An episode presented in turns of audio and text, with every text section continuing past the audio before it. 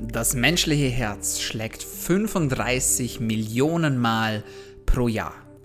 Weltweit stirbt einer von fünf Menschen an einer Herzerkrankung. Insgesamt zählen wir 18 Millionen Todesfälle durch Herz-Kreislauf-Erkrankungen pro Jahr. Das sind 50.000 Menschenleben pro Tag.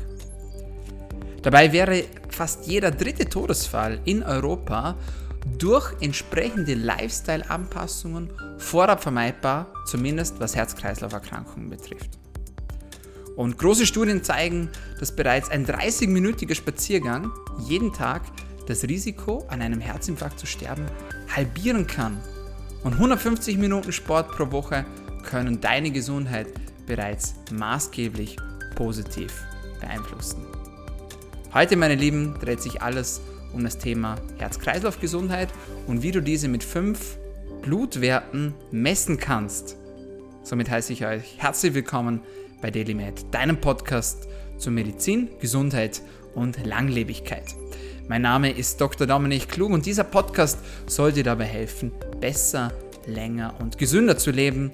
Dafür haben wir auf wöchentlicher Frequenz Gesundheitsexpertinnen und Experten bei uns zu Gast und geben dir Tipps und Tricks mit an die Hand, die du ganz einfach für dich selbst auch nutzen kannst und die dir dabei helfen sollen, dein gesundheitliches Ziel zu erreichen. Wenn du das erste Mal mit dabei bist, dann weißt du, du sollst uns pro Episode, die dir gefällt, einen Freund oder eine Freundin zur Show bringen. Dafür bleibt das Ganze hier kostenlos. Wir spammen dich nicht zu mit irgendwelchen Werbeprodukten und wir gehen direkt rein in die Themen. Und so auch heute wieder und ich wünsche dir viel Spaß bei dieser brandneuen Podcast-Episode von Daily Med. Das Thema Herz-Kreislauf-Erkrankungen beschäftigt uns alle, denn es ist nach wie vor die Nummer 1 Todesursache weltweit. Und es gibt viele, viele verschiedene Faktoren, die unsere Herz-Kreislauf-Gesundheit beeinflussen können. Und viele denken jetzt wahrscheinlich an Ernährung, ich muss mich gesund ernähren, ich muss mich bewegen, ich muss Sport machen, mindestens 10.000 Schritte am Tag. Und ja, Vielleicht sollte ich auch gut schlafen, denn auch das Thema Schlaf hängt essentiell damit zusammen, ob wir gesund bleiben oder nicht. Es gibt aber auch noch viele weitere Faktoren, an die man jetzt vielleicht gar nicht so in erster Linie denken würde. Und eine Sache, die mich immer wieder fasziniert und auch verwundert, ist das Thema Zeitumstellung. Denn jedes Jahr, wenn wir im März unsere Zeit umstellen, erhöht sich die Rate von Herzinfarkten um 24% am Folgetag. Hingegen im Herbst, nach der Zeitumstellung, wenn wir eine Stunde mehr Schlaf haben, sieht man im Durchschnitt eine 21-prozentige Reduktion von Herzinfarkten am nächsten Tag. Das finde ich unglaublich spannend und ist für mich persönlich auch noch etwas unverständlich, warum wir immer noch an dieser Zeitumstellung festhalten. Aber darum soll es heute nicht gehen im Podcast. Es soll vielmehr darum gehen, was du denn tun kannst, und zwar labortechnisch tun kannst, um deine Herz-Kreislauf-Gesundheit möglichst positiv zu beeinflussen und auch gut im Auge zu behalten. Das heißt, wir werden fünf Blutwerte besprechen, die du persönlich beispielsweise in einem freien Labor oder auch bei deinem Mediziner bzw. deiner Medizinerin deiner Wahl des Vertrauens auch bestimmen lassen kannst, damit du auch die Risikoparameter im Auge behalten kannst und sehen kannst, habe ich vielleicht irgendwo zumindest in meinen Laborwerten eine Abweichung, beziehungsweise sollte ich irgendwo in einem bestimmten Ausmaß, beziehungsweise in einer bestimmten, ja, ich sage jetzt mal Gesundheitssäule besonders aufpassen. Das heißt, der Podcast heute wird nicht ewig lange dauern, aber er wird dafür umso mehr Informationen beinhalten und wir starten direkt mit meinen persönlichen Top 5 Blutwerten, die du auf keinen Fall vergessen solltest bei deiner nächsten Blutannahme, vor allem wenn dich das Thema Herz-Kreislauf-Gesundheit betrifft, interessiert oder beschäftigt. Denn vielleicht bist du ja jemand, der von deiner Familie her schon ein bisschen, ich jetzt mal, vorbelastet ist, was das Thema Herz-Kreislauf-Erkrankungen betrifft. Vielleicht ist es dir aber auch persönlich einfach wichtig, dass deine Herz-Kreislauf-Gesundheit einfach optimal ist und bleibt. Und vielleicht bist du so wie ich einfach ja ein Gesundheitsfreak und möchtest einfach dafür sorgen, dass deine Gesundheit möglichst lange optimal gehalten wird. Apropos Gesundheit möglichst lange optimal halten, das ist genau das, was wir in unseren 1 zu 1 Coachings anbieten.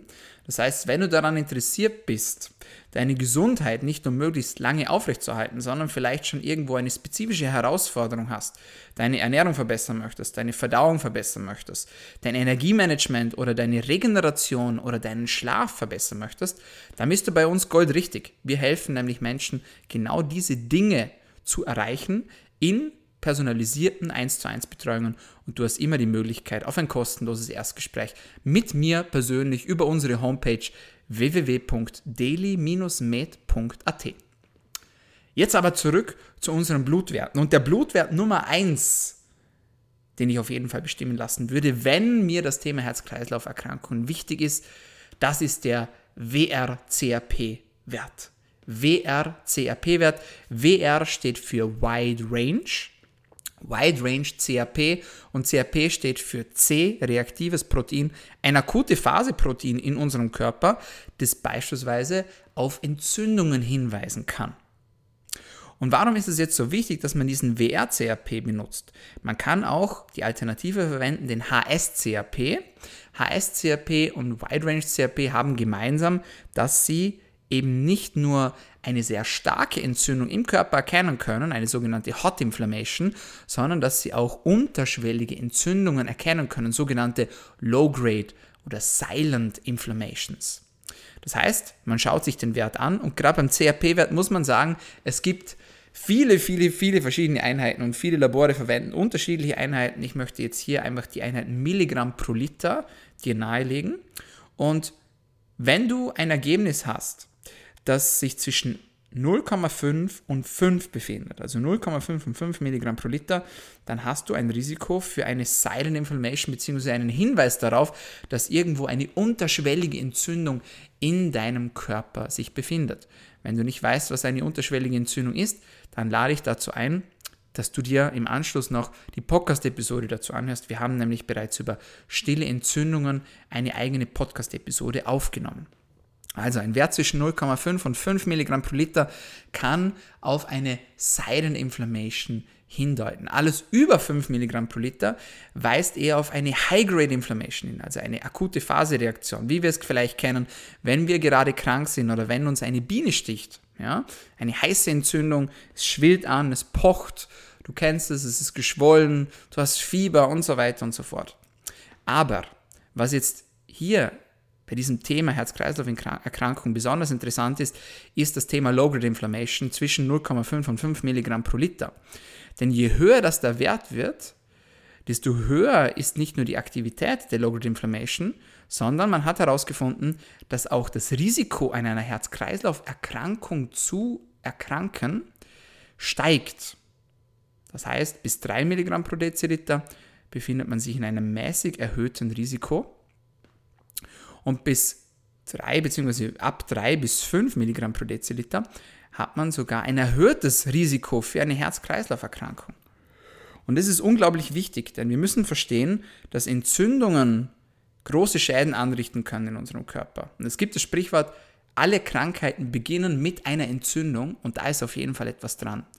Und auch wenn es ums Thema Herz-Kreislauf-Erkrankungen geht, beziehungsweise um Atherosklerose, also die Verengung beziehungsweise die Ablagerung von Material an unseren ähm, Blutgefäßen, vor allem an den Herzkranzgefäßen, die dann schlussendlich enger und enger werden, haben als Grundlage eine Entzündung, die sie mitbringen. Und das wollen wir auf keinen Fall haben. Deswegen check auf jeden Fall bei deiner nächsten Blutabnahme deinen Wide Range CRP-Wert. Das zum ersten Blutwert. Der zweite Blutwert ist ein Blutwert, den noch nicht besonders viele Menschen kennen. Das ist der LPPLA2-Wert. Ein unglaublich kompliziertes Wort. LPPLA2 steht für Lipoprotein-assoziierte Phospholipase 2. Lipoprotein-assoziierte Phospholipase 2. Ein echter Zungenbrecher. Du musst dir das ganze Wort nicht merken, aber die Abkürzung, nämlich LPPLA2. Warum solltest du diesen Wert messen? Ganz einfach deshalb. Es gibt Daten, die darauf hinweisen, dass nur ein Drittel aller Herzinfarkte bei Hochrisikopatienten auftritt. Das heißt, es gibt verschiedene Scores und verschiedene Parameter bzw. Einschätzungen, wo wir uns einordnen können, ob wir ein geringes Risiko, ein mittleres Risiko oder ein hohes Risiko haben, einen Herzinfarkt zu erleiden im Laufe unseres Lebens. Und einige Risikofaktoren kennst du vielleicht, wie beispielsweise Übergewicht oder Rauchen. Ja, das ist sowas, wie man es gut kennt. Aber was die wenigsten wissen, ist, dass zwei Drittel aller Herzinfarkte bei Patienten auftritt, die nicht zur Hochrisikogruppe gehören. Das heißt, man würde eigentlich nicht denken, anhand von der ursprünglichen Einschätzung, dass dieser Mensch gerade ein hohes Risiko hat, einen Herzinfarkt zu entdecken. Und da kommt jetzt der LPPLA2 ins Spiel. Der LPPLA2 ist ein lokaler Gefäßentzündungsparameter. Also ein Entzündungsparameter für unsere Blutgefäße, der dabei helfen soll, das Risiko für Herzinfarkt und Schlaganfall einzuschätzen, sowie auch einschätzen soll, wie stabil dass womögliche Ablagerungen, sogenannte Plaques, in unseren Blutgefäßen sind. Und im Gegensatz zum vorhin genannten Wide Range CRP steigt der LPPLA2 nicht bei systemischen Entzündungen an. Das heißt, normalerweise, wenn wir eine systemische Entzündung haben in unserem Körper, dann steigt dieser Wide Range CRP an, aber nicht der LPPLA2. Der LPPLA2 ist lokal auf diese Gefäßentzündung konzentriert. Und wenn wir uns dort noch ein bisschen tiefer einlesen, dann kommt man gerne auf die sogenannten Schaumzellen zu sprechen. Und die Schaumzellen sind nichts anderes als fettbeladene Makrophagen, Spezialzellen unseres Immunsystems, die eine wichtige Rolle spielen in der Entwicklung dieser Ablagerung in den Blutgefäßen, der sogenannten Arteriosklerose. Und wenn wir den LPPLA2 messen, dann können wir unser Risiko besser einschätzen. Und dabei misst man in der Einheit Mikromol pro Minute pro Liter. Und alles unter 151 stellt ein niedriges Risiko dar, ein Wert zwischen 151 und 194 ein mittleres Risiko und ein Wert über 194 ein hohes Risiko. Und man hat herausgefunden, dass wenn man es schafft, den LPPLA2 zu senken, dass es auch zu einer signifikanten Senkung des Risikos für kardiovaskuläre Ereignisse kommen kann, also für Ereignisse, die die Herz-Kreislauf-Gesundheit betreffen. Deswegen Wert Nummer 2, der LPPLA2, den du auf jeden Fall mitbestimmen solltest, wenn dir deine Herz-Kreislauf-Gesundheit wichtig ist. Kommen wir zum dritten Blutwert, den du bestimmen lassen solltest, wenn dir dein Herz am Herzen liegt. Und das ist der Omega-3-Index. Die Omega-3-Fettsäuren sind dir vielleicht ein Begriff. Sie umfassen insgesamt die Aminosäuren ALA, also ALA, EPA und DHA. Und wir, müssen, wir wissen mittlerweile sehr viel über diese verschiedenen Omega-3-Fettsäuren und wir kennen ihre positiven Auswirkungen auf unsere Gesundheit. Beispielsweise kann ein guter Wert, ein Vorhandensein von diesen Fettsäuren das Muskelvolumen stärken und allgemein unsere Körperstärke verbessern. Es kann positive Effekte haben auf unser neurokognitives System, das heißt visuelle, motorische, aber auch koordinative Effekte können sich verbessern, wenn wir genügend Omega-3-Fettsäuren in unserem Blut haben. Das heißt, wir können besser laufen, können besser trainieren, wir können besser denken, wir können uns besser konzentrieren, wir können uns besser sehen. Alle diese Dinge dabei können uns eine gute Versorgung mit Omega-3-Fettsäuren helfen. Des Weiteren hat man herausgefunden, dass eine gute Versorgung mit Omega-3-Fettsäuren einer Verkürzung der Telomere entgegenwirken kann.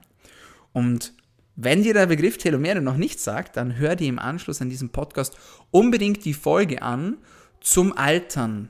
Warum wir altern und warum das wir nicht müssen. Telomere sind sozusagen vergleichbar mit den Kappen auf unseren Schnürsenkeln, mit denen wir uns die Schuhe binden.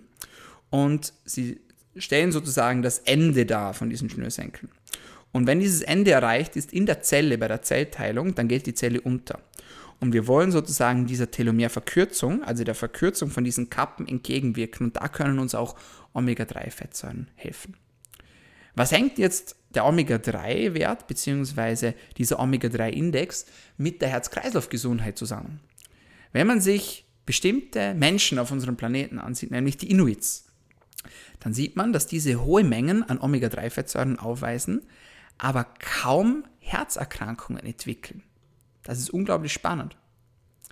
Was auch spannend ist, dass beispielsweise Menschen, die in Asien leben, beziehungsweise genauer gesagt in Japan leben, oftmals einen Omega-3-Index von größer als 8% haben. Also die haben einen recht guten Omega-3-Indexwert. Und was auffällt ist, dass die Menschen dort meist länger leben. Wenn man sie beispielsweise gegenüberstellt von den Menschen in den Vereinigten Staaten von Amerika, dann leben diese Menschen im Durchschnitt fünf Jahre länger. In den Vereinigten Staaten von Amerika hingegen ist der Omega-3 durchschnittlich als Index bei 5%, also deutlich niedriger als in Japan. Und das ist etwas, was auffällt. Und das ist etwas, was viele Forscher dazu motiviert hat, Forschungen anzustellen, was unseren Omega-3-Index betrifft. Warum sollte man jetzt diesen Omega-3-Index messen? Warum kann man nicht einfach sagen, okay, ich esse mehr Lebensmittel, wo Omega-3 drinnen ist? Beispielsweise Lachs, eine sehr gute Quelle von Omega-Fettsäuren oder Kabeljau. Naja, die meisten Menschen tun sich etwas schwer einzuschätzen, wie oft dass sie ein gewisses Lebensmittel essen. Das heißt, die meisten Menschen überschätzen ihren Fischkonsum bzw. ihren Konsum von Omega-3-reichen Lebensmitteln. Und deswegen ist es immer besser, auf Nummer sicher zu gehen und den Wert nachzumessen. Und wenn man sich gewisse Meta-Analysen ansieht, also das ist eine Studienform, von der man quasi von oben auf mehrere Studien herabsieht, dann sieht man, dass die Menschen mit dem höchsten Level von EPH und DHA Omega-3-Fettsäuren ein 10 bis 17-prozentig reduziertes Risiko haben, früher zu sterben und ein 9 bis 21 Prozent reduziertes Risiko haben, an Herz-Kreislauf-Erkrankungen zu sterben, als Menschen mit einem niedrigen Level von diesen Omega-3-Fettsäuren. Warum ist das so? Die Omega-3-Fettsäuren haben einen positiven Einfluss auf mehrere Systeme in unserem Körper, beispielsweise auf die Blutgerinnung, aber auch auf die Entspannungsfähigkeit von Blutgefäßen sowie auf unser Entzündungsmanagement. Und es gibt gewisse Nebenprodukte, die entstehen, wenn wir Omega-3-Fettsäuren zuführen und das sind sogenannte SPMs, also SPMs. SPM steht für Specialized Pro-Resolving Mediators, also spezialisierte ähm, lösende Mediatoren, also Mediatoren, die spezielle Probleme lösen. Und diese Nebenprodukte regulieren unter anderem ähm, auf Zellebene den Zelltod, aber auch äh, Entzündungen und das Immunsystem selbst und dort vor allem die weißen Blutkörperchen. SPMs, Specialized Pro-Resolving Mediators. Und das ist wichtig für unsere Herz-Kreislauf-Gesundheit. Vor allem Entzündung hast du schon bereits kennengelernt am Anfang dieser Podcast-Episode, ist ein Schlüsselfaktor für Herz-Kreislauf-Erkrankungen, beziehungsweise vor allem für Herzkrankheiten per se und dort vor allem auch in der Reduktion von Ablagerungen in den Blutgefäßen, sogenannte Plaques. Des Weiteren können Omega-3-Fettsäuren gewisse Blutfette positiv beeinflussen, vor allem die sogenannten Triglyceride. Die Triglyceride können durch die Zufuhr von Omega-3-Fettsäuren reduziert werden. Und es gibt eine Studie, die mich besonders fasziniert hat. Und in dieser Studie hat man sich ähm, den Unterschied angesehen zwischen Rauchern und Nichtrauchern, beziehungsweise Raucher, die Omega-3-Fettsäuren zuführen und Nichtraucher, die Omega-3-Fettsäuren zuführen. Und man hat ihr, ihren Omega-3-Index angeschaut und sich die Überlebensrate angeschaut in einer schönen Kaplan-Meier-Überlebenskurve, also in einer grafischen Darstellung des Überlebens dieser Menschen. Und man hat etwas Unglaubliches herausgefunden, nämlich, und das muss man sich jetzt wirklich auf der Zunge zergehen lassen, Raucher, die einen guten Omega-3-Index haben und Nichtraucher, die einen schlechten Omega-3-Index haben, haben die gleichen Überlebenskurven. Also Raucher, die dafür sorgen, dass sie gut mit Omega-3-Fettsäuren versorgt sind, haben die gleiche Überlebenskurve wie ein Nichtraucher, der sich nicht um diesen Aspekt seiner Gesundheit kümmert. Natürlich, das beste Überleben haben die Nichtraucher, die einen hohen Omega-3-Index haben, aber das ist doch faszinierend, oder? Vor allem, weil man eigentlich davon ausgehen würde, dass Raucher, beispielsweise mit 65 Jahren, im Durchschnitt vier Jahre weniger leben wie Nichtraucher. Und trotzdem schaffen sie es, dieses Defizit quasi zu kompensieren, indem dass sie dafür sorgen, dass ihr Omega-3-Status gut ist. Das soll jetzt natürlich keine Motivation sein für alle Raucher, die gerade zuhören, dass sie rauchen, sondern also um Gottes Willen. Also ich bin absoluter Gegner vom Rauchen. Ja, also wenn du jetzt Raucher bist, regelmäßiger Raucher bist, dann tu dir und deine Gesundheit selbst etwas Gutes und schau, dass du davon wegkommst. Und natürlich reicht es nicht aus, sich mit Supplements vollzupumpen und dann denken, dass man sozusagen dann für sein Gesundheitsrisiko kompensiert. Ja. Also das ist etwas, das mich sehr fasziniert hat und was einen nur dazu ermuntern kann, seinen Omega-3-Index optimal zu halten. Was ist ein optimaler Omega-3-Index? In den Studien spricht man oft von einem Wert über 8%. Wir persönlich bei uns im Coaching versuchen bei unseren Klienten einen Wert von ca. 11% oder auch höher zu erreichen. Mein persönlicher Omega-3-Index liegt bei 16%, das ist schon recht hoch. Ein Wert von über 20% ist nur sehr schwer zu erreichen.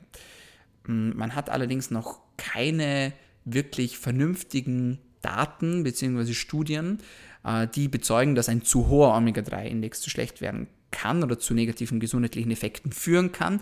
Denn man muss ehrlicherweise dazu sagen, dass irgendwann auch die Membran gesättigt ist. Das heißt, man misst beim Omega-3-Index den Gehalt von Omega-3-Fettsäuren bei den roten Blutkörperchen und irgendwann ist diese, diese ähm, Anzahl bzw. die Möglichkeit, Omega-3-Fettsäuren aufzunehmen, gesättigt und dann geht auch nichts mehr weiter.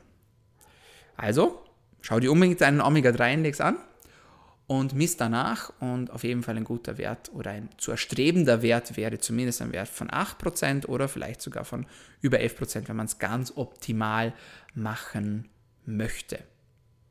Natürlich kann man versuchen, das Ganze mit der Ernährung zu schaffen ist aber immer etwas schwierig, vor allem wenn man in einer, ja, in einer Area lebt, wo Fisch oder gerade jetzt Lachs, Kabeljau etc. nicht so ja, übermäßig vorhanden sind. Und man muss ja auch dazu sagen, dass wir leider mittlerweile auch das Problem haben, dass wir mit der Zufuhr von Fisch auch Probleme generieren können, beispielsweise in Form von Schwermetallen und Co.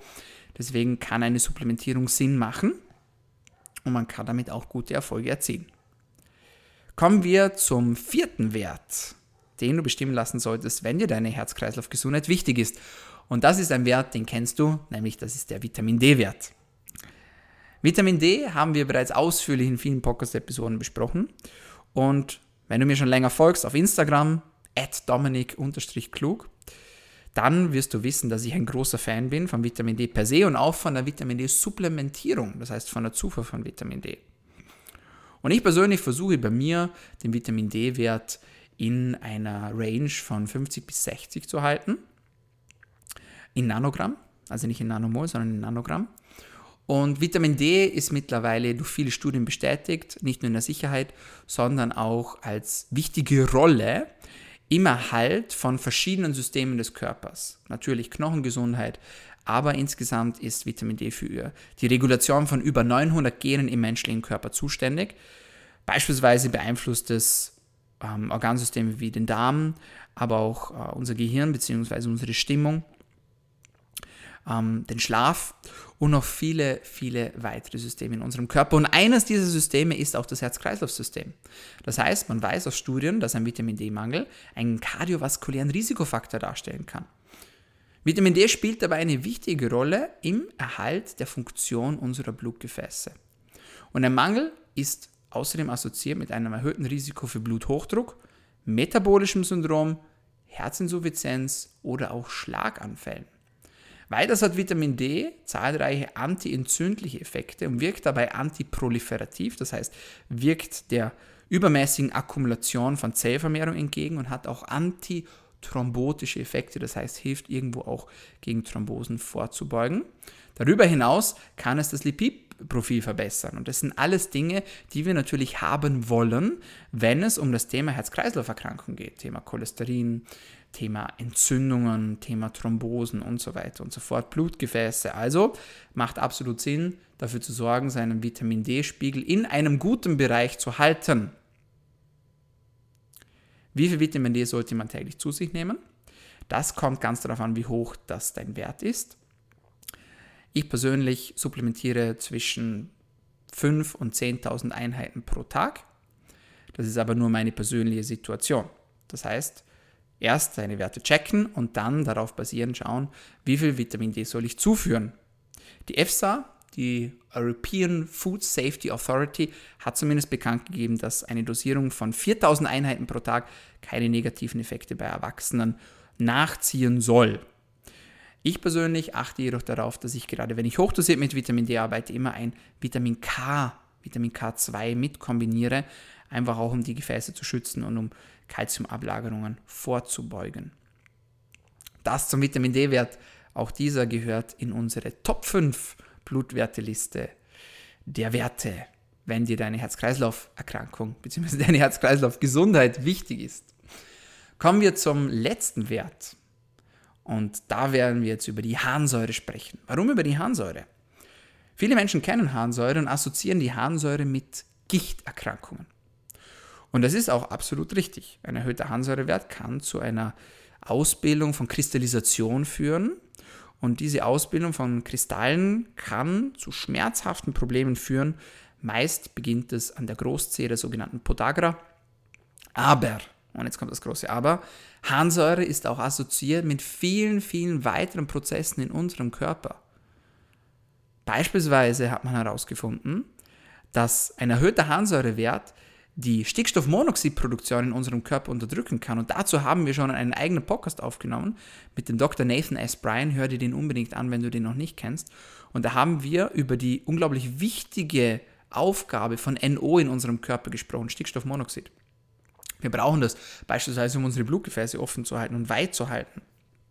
Und ein erhöhter Harnsäurewert kann dem entgegenwirken. Des Weiteren kann ein erhöhter Harnsäurewert sich negativ auf unseren Insulinstoffwechsel und unseren Zuckerstoffwechsel auswirken. Kann also das Risiko erhöhen für Insulinresistenz. Kann aber auch das Risiko erhöhen für Herz-Kreislauf-Erkrankungen. Ein erhöhter Harnsäurewert kann außerdem eine erhöhte Entzündungsaktivität mit sich bringen. Es kann zu negativen Performance-Einbußen kommen, vor allem im kognitiven Bereich, also in der Denkleistung. Risiko für Bluthochdruck, Risiko für Leaky Gut, alle diese Dinge können Folgeerscheinungen sein eines erhöhten Harnsäurewerts. Und da ist jetzt natürlich vor allem das Thema Entzündung wieder interessant für uns, Thema Insulinresistenz, Thema Herz-Kreislauf-Erkrankungen. Und deswegen macht es absolut Sinn, seinen Harnsäurewert nicht nur normal zu halten, sondern optimal zu halten. Und Dr. David Perlmutter, eine Koryphäe im Bereich der Forschung von der Harnsäure, empfiehlt in seinem Buch Drop Acid, dass der Spiegel unter 5,5 Milligramm pro Deziliter liegen sollte, sowohl bei Männern als auch bei Frauen. Ein zu niedriger Harnsäurewert ist auch nicht gut, kann auch negative Effekte haben. Das heißt, bei Männern sollte er nicht unter 2,5 und bei Frauen nicht unter 1,5 Milligramm pro Deziliter liegen. Aber insgesamt sollte er bei beiden Geschlechtern nicht zu hoch sein, also nicht über 5,5 Milligramm pro Deziliter. Männer haben per se einen etwas höheren Wert in der Harnsäure als bei Frauen, aber das ist sozusagen aktuell der Konsens bzw. die Empfehlung. Du siehst also, Harnsäure hat nicht nur was mit Gicht zu tun, und mit Gelenkproblemen, sondern sogar mit dem Thema Herz-Kreislauf-Erkrankungen. Und somit sind wir auch schon am Ende unserer persönlichen Top 5 Blutwerte bei DailyMed, was die Herz-Kreislauf-Gesundheit betrifft. Und ich hoffe, das war spannend für dich und wir konnten dir weiterhelfen und wir bedanken uns fürs Zuhören und für deine Treue. So, meine Freunde, das war's von uns für heute bei DailyMed, deinem Podcast zu Medizin, Gesundheit und Langlebigkeit. Wenn es dir gefallen hat, dann vergiss den Deal nicht und wenn es dir besonders gut gefallen hat, dann abonniere uns doch noch. Wir sind auf allen gängigen Podcast-Kanälen, vor allem aber auf Soundcloud, auf Spotify und auf Apple Podcasts vertreten. Und jetzt sage ich auch schon vielen Dank fürs Zuhören, vielen Dank fürs Dranbleiben und bis zum nächsten Mal. Bleib gesund.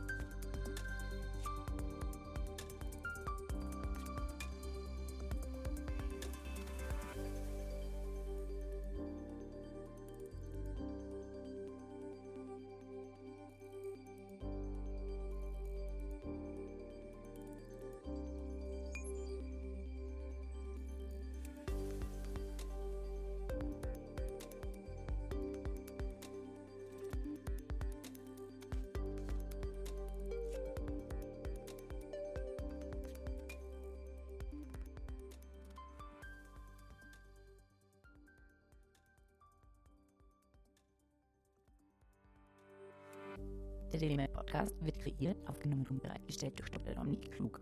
Theoretische und praktische Hacks und Tipps, die in diesem Podcast geteilt werden, dienen ausschließlich deiner Information und ersetzen keine Diagnose, Behandlung oder Prävention von Krankheiten. Bevor du Produkte konsumierst oder Biohacks umsetzt, die in diesem Podcast erwähnt werden, konsultiere deinen Gesundheitsexperten oder eine medizinische Fachkraft. Vor der Einnahme von Produkten lies stets die Packungsbeilage, um etwaige Gegenanzeigen auszuschließen, um potenzielle Nebenwirkungen zu vermeiden. Wenn du vermutest, dass du ein gesundheitliches Problem oder medizinische Fragen hast, konsultiere eine medizinische Fachkraft. Dr. Dominik Klug übernimmt keine Haftung für etwaige negative Folgen, die aus der Anwendung der im Podcast genannten Inhalte resultieren. Meinungen und Statements von geladenen Gästen sind ihre eigenen und werden nicht zwingend von Dr. Dominik Klug befürwortet. Geladene Gäste im Podcast haben eventuell direktes oder indirektes Interesse am Verkauf von den Podcast genannten Produkten oder Dienstleistungen. Die Glaubwürdigkeit oder Qualifizierung der geladenen Gäste wird durch den Podcast weder repräsentiert noch gewährleistet. Dieser Podcast gehört Daily Mail.